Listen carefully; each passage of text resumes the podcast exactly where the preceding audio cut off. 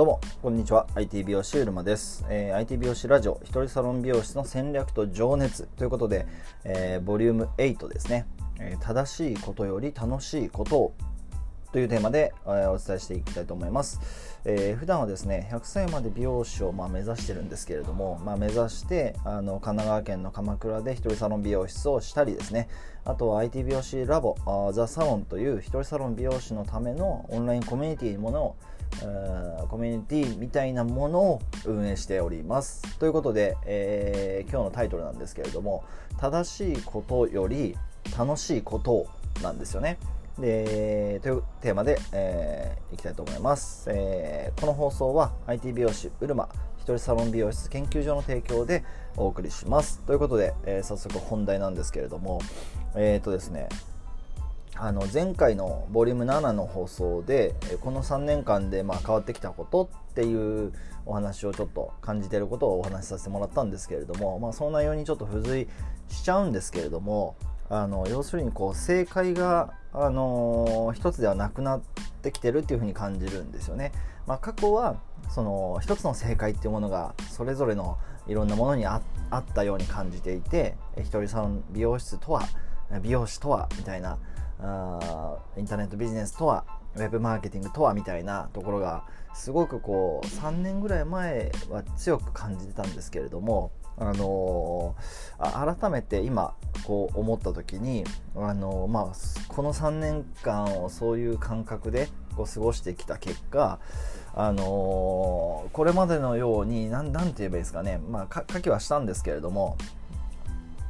こう多くの人がその一つの正解に向かって進んでいくというよりかは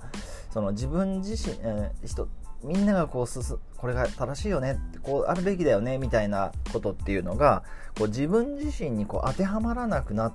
てることが多くなったというか自分はそうは思わないよなとかうーん自分はこうしたいなとかっていうのはやっぱりあったりすると思うんですよね。当然僕にもあって。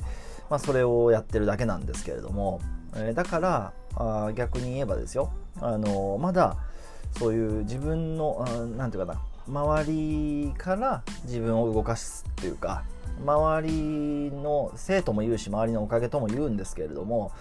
えっと、周りがある周りなんなんちょっと難しいですよね。表現が難しいんですけどいわゆる、えー多くの人がいいよね正解だよねっていうものに突き動かされるんではなくその自分自身の中にあるこう答えみたいなものを探す方向にこう進む方があのいいんじゃないかなって思うんですよね。だからあの一人様美容師の働き方一つをとってみてもあのやっぱりそう感じるんですよね。あのだからなんだろう。あのー、こう過去ちょっと書いたの読んじゃうんですけど過去いわゆる周りってものをこう自分の基準にするんではなくて当然こう、えー、リサーチとかっていうのはすごく必要で、えー、どういう戦略でいくのかどういうポジションまあそこまでこだわりはないんですけどあのこだわる必要はないんですけどね。あの周りを見て自分周りとか過去に基準を置くんではなくてそのリサーチは必要なんだけれども自分自身の中にあるその正解いわゆるもうその時点で人それぞれ違うわけですから、えー、それでいいと思っていて、まあ、人とはそもそも違うっていうのが前提だし自分の中にあるたった一つのその正解みたいなものをこう探していくっていうために毎日を過ごす方があとこの令和になってからのこれからの時代を生きるためにはすごくそこにヒントがあるような気がしていてだから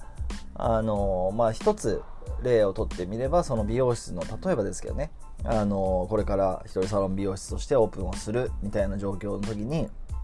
えー、料金の価格を決めるとかそういった得意って絶対あると思うんですけど そういう時にあの周りの A 点 B 点 C 点 D 点がこの価格だからその間を取ってこの価格でいこうとか、まあ、逆にリサーチは必要だけれどもとそれが理由にならないというかあそういう戦略が今までだったとするならば僕が思うのは、そこを周りを基準にして自分の価格を決めるというよりかはその自分自身のやってきたこととかこれからやろうとしてることとか、えっと、そういったものに自分自身で評価をした場合に価格があもうその例えば倍でもその3倍でも4倍でもあの行きたいというか自分はこの価格だみたいなのを自分の中にこう答えがあるならばああるというかまあそれを作りたいしそういう風にしたいですよね。であるならばそれを探っていくそれを追求する方にこうシフトしていくっていう方が、えー、確実にその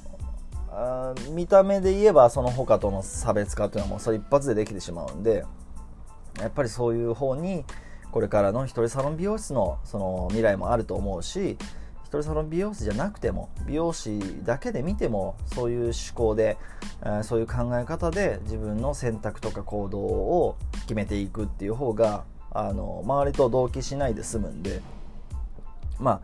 ああいいなと思います。だからそれがまあ多様化でありそのなんだろ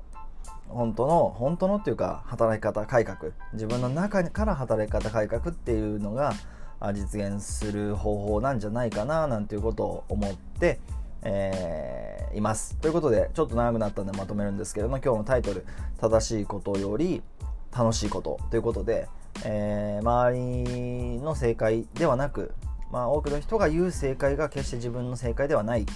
その自分が求めるものではない。求めるものならばいいんだけれどもそうでない場合はその自分の中にある正解を探求していくっていう方に、えー、日々の自分の時間を使っていくっていう方があまあ生き方としてはいいのかななんていうふうに僕は思います。ということで、えー、今日のタイトル「正しいことより楽しいこと」をお送りさせていただきました。最後までご視聴ありがとうございます。それでは、あえー、失礼します。うるまでした。